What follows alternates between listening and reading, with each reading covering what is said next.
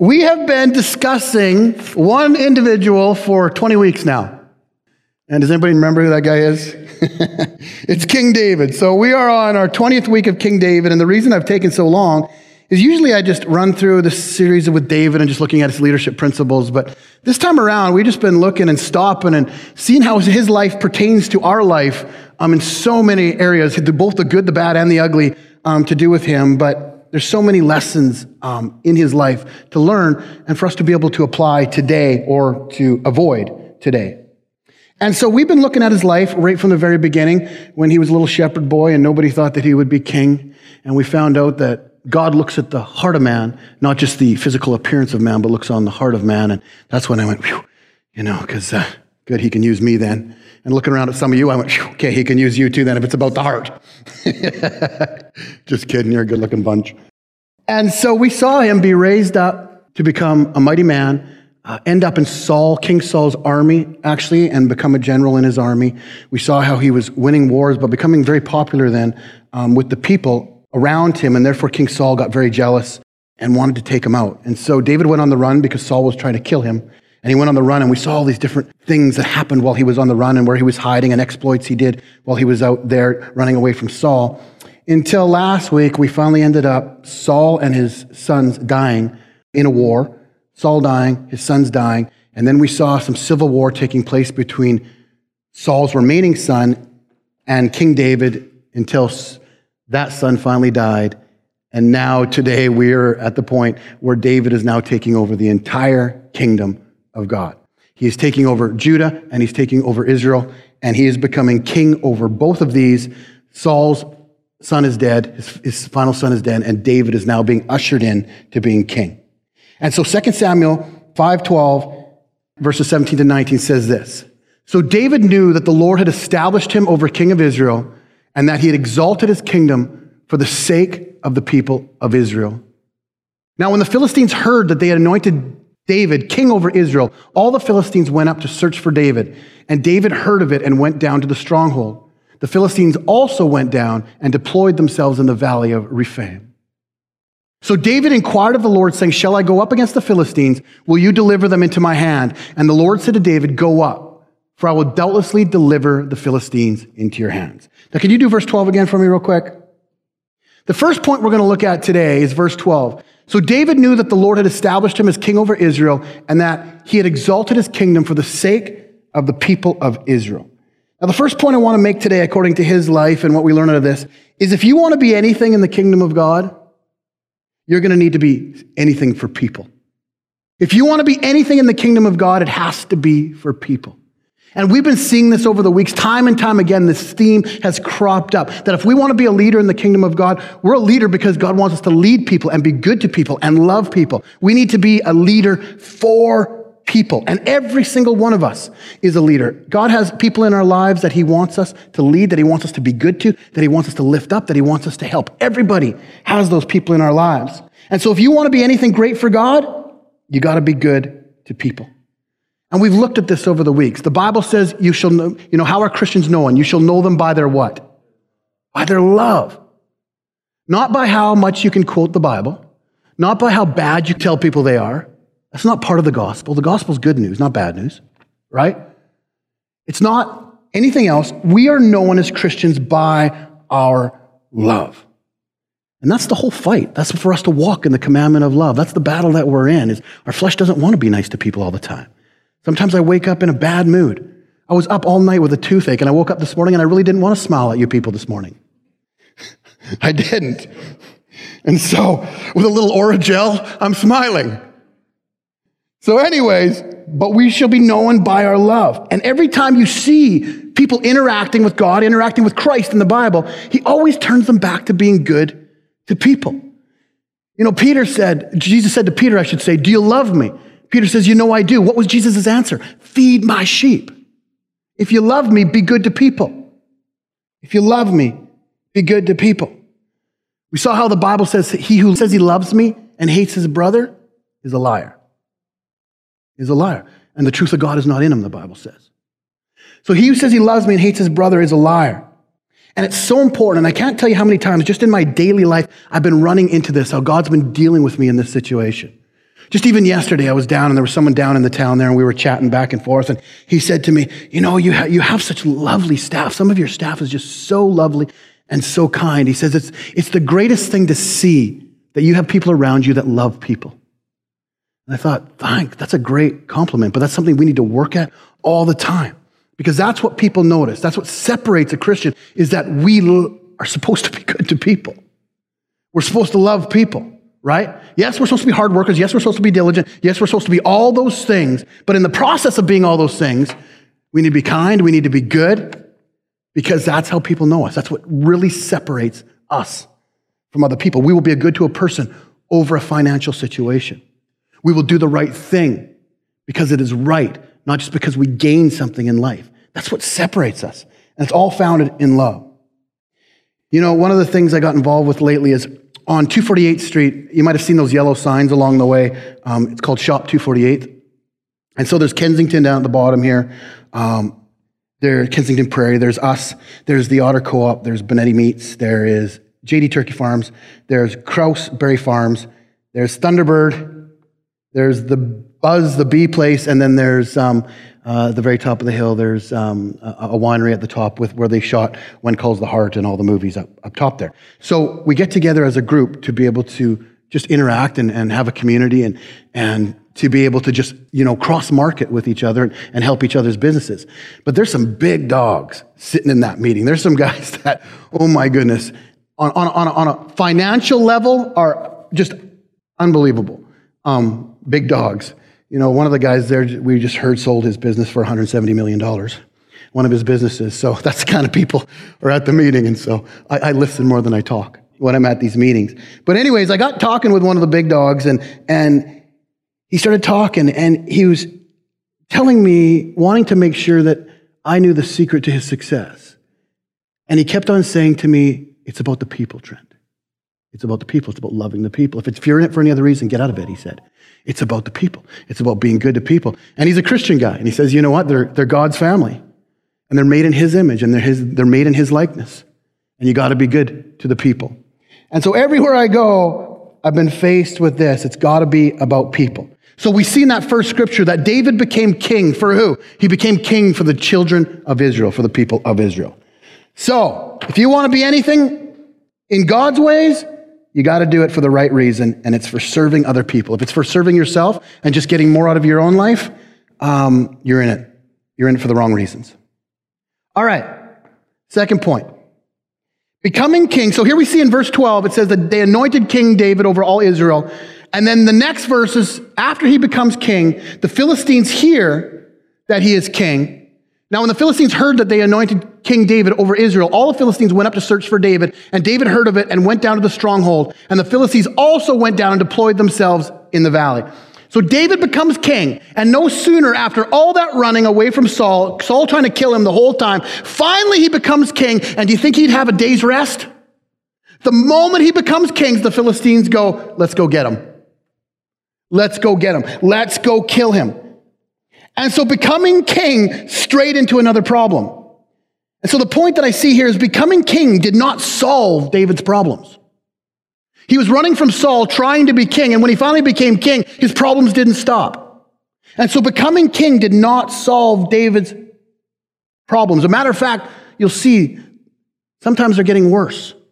And we see from the scripture that maybe it's true that whom much is given, much is required. And so what I like to take out of this, and what I think was it could, could pertain to us, is that something new in our lives won't solve our problems. A new job is not going to solve our problems. Getting married doesn't solve the problem. Having a child after you're married doesn't solve the problem. Moving somewhere new does not solve the problem. And so my point today is someone or something is not the solver of your problems. It's not. And a lot of times we're walking through life and we're thinking the grass is greener on the other side. Think, oh, if I just get married, everything will be solved. Oh, now that I'm married and we're fighting, if I just have a child, it'll make peace in the home. And as any of you have been down that road before, being married doesn't make things easier. Having a child and being up all night with a kid that doesn't sleep doesn't make things easier. It adds more pressure to the situation. And so if you think it's going to solve the problem, it's actually the opposite. It actually adds to the problem. And so we go through life thinking, oh, this will just solve this, or that will just solve my problem, or if I can just get this, or if I just get a new job, or if I just move and have a fresh start, or if I just do this, my problems will be over. I'll have a fresh slate and it'll all be over. No. And you know why they're not solved? Because everywhere you go, you go with you. right? It's about looking in the mirror. We got to quit blaming everything else in life and we got to realize that God just wants us to work on us. He wants us to change. And someone or something is not the answer. Looking in the mirror is the answer. Oh, if I just have a new spouse. I don't know if you know this or not, but the more divorces somebody has, the more times they get married. You know that the divorce rate goes up every single time? Every single time? Every time. And why? Because it just gets easier to move on, or, you know, you just think that, you know, the new person will just solve the problem and you just stay in the same rut, in the same cycle. But the fact is, no matter what we're doing in life, when we're chasing things, whether it's money, whether it's a relationship, whether whatever it is, when we're chasing things to solve our problem, we eventually come and realize that nothing can solve our problems. That our journey in life is to have peace with ourselves right where we are. And that's God's ideal for our lives, that no matter what we are going through, we're okay because we have peace in our lives. That's why the Bible, when it talks about peace, and I mentioned it earlier, Jesus said, I leave you this peace, a peace that you cannot get from this world. I leave you this peace. It's, it's a supernatural peace. And when we seek God, when we seek Him, we are supposed to find this peace that gives us peace that Jesus says the world can't give. And so, what that means is no matter what we are going through, we still have the opportunity to have peace and joy in our lives because it's supernatural. And I know that when I became a believer, every day that I became a believer was better than the day before I was a believer. Now, I'm not saying it was easier, I'm just saying it's better. I had some easier days before I became a Christian, but I still had this hopelessness of what am I going to do and where am I going to find it and where am I going to end up. But every day is better after I'm a believer because no matter if I'm going through tough times or not, I have God to be able to call upon.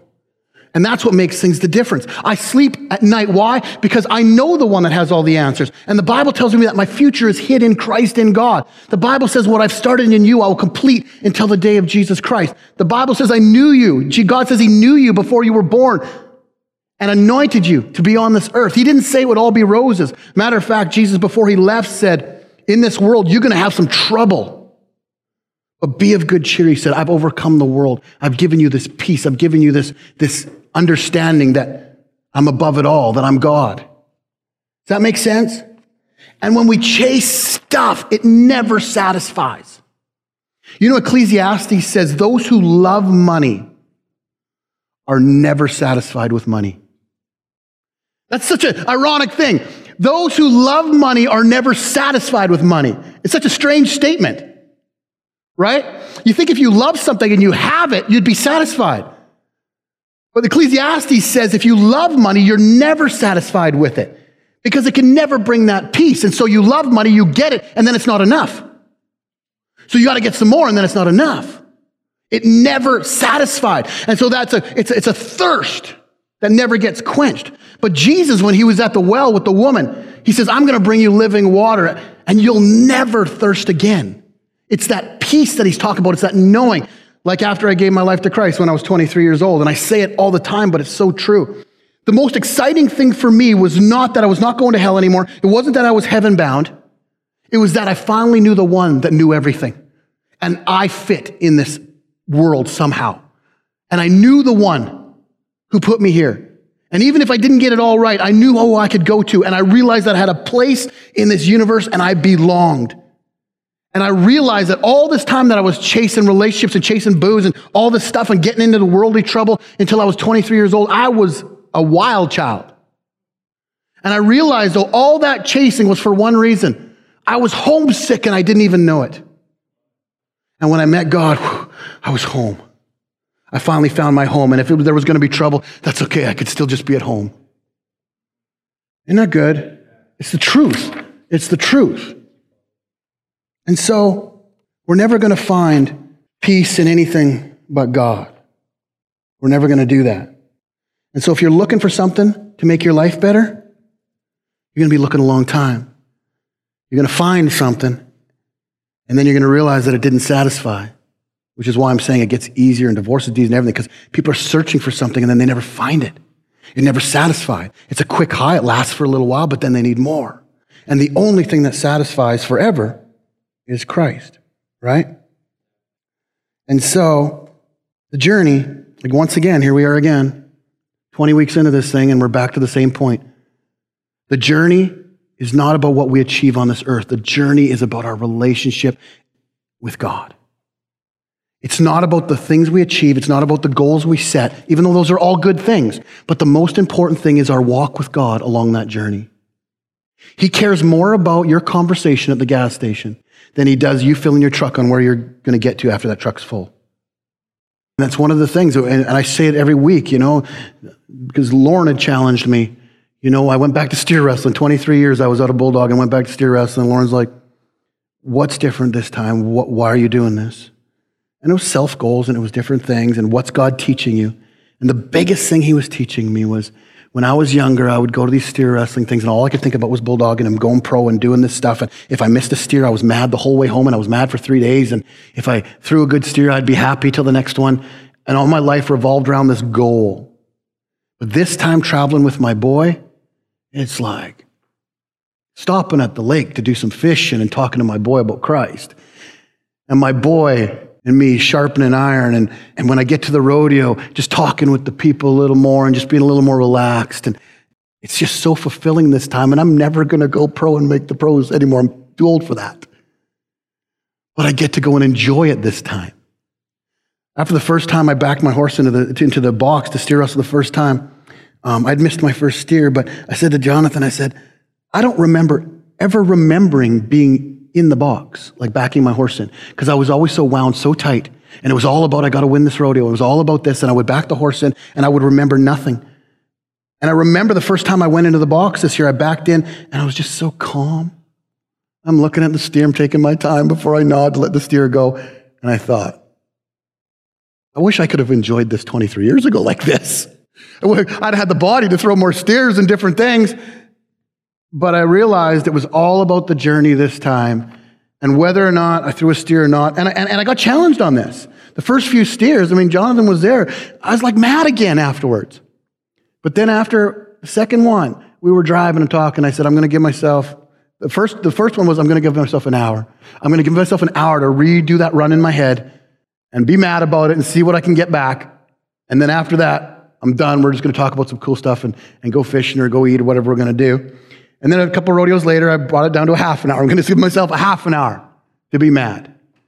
And it just makes life way better. Am I talking to anybody here this morning? So, anyways, we're back to the point of it's just about the journey. And what we need to realize is God is into making his children, to growing his children up.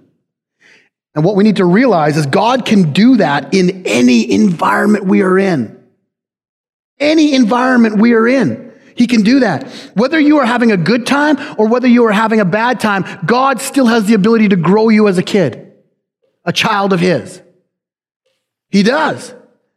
And if life's feeling pressured, sometimes it's even more so. He doesn't bring the bad, but when you're in the bad, sometimes we just start looking for God a little more. A lot of times it's just to get us out of the bad, but at least we start talking with God. And so God can raise his kids no matter what situation you are in, no matter what. And he will do it in any environment. Matter of fact, sometimes our environment will stay the way it is until we do grow up a little bit. And we see that so much in the scripture. We see the children of Israel coming out of Egypt.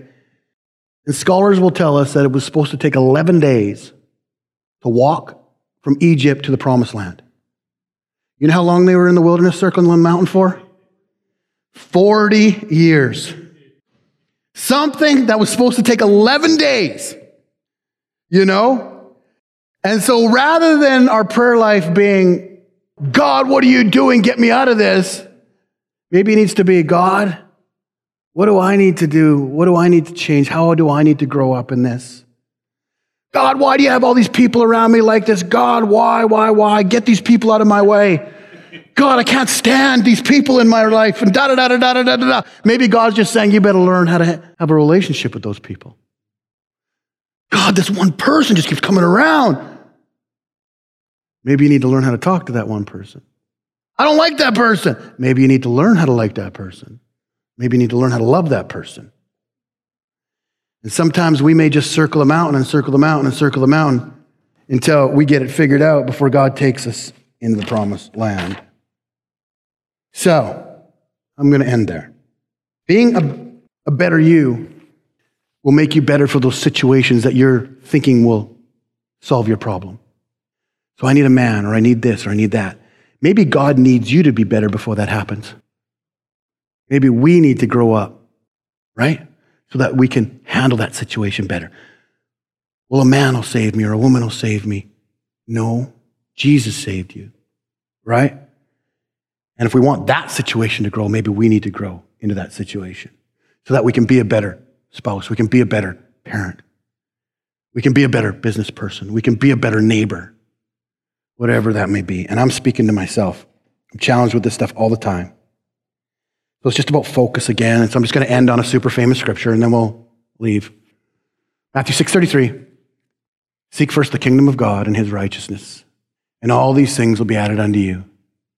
Before that, it says, quit complaining, quit worrying, quit having anxiety about what you're going to eat and what you're going to drink and what shelter you're going to have over your head and what's this and what job you're going to have and if you're going to be able to pay your rent, and if a man's going to come, if a woman's going to come, if you're finally going to have a child, if that, if that, if that. It just goes on. Jesus said, quit worrying. Seek first the kingdom of God and his righteousness, and everything that's supposed to be added to you will be added to you. Is that okay preaching this morning? Father, I thank you for every person in this house this morning. May we just be a little bit closer to you. I pray, God, for every person in this place that we just know you a little more this morning. We know you a little more. And I pray that for every individual here this morning in the name of Jesus. Amen.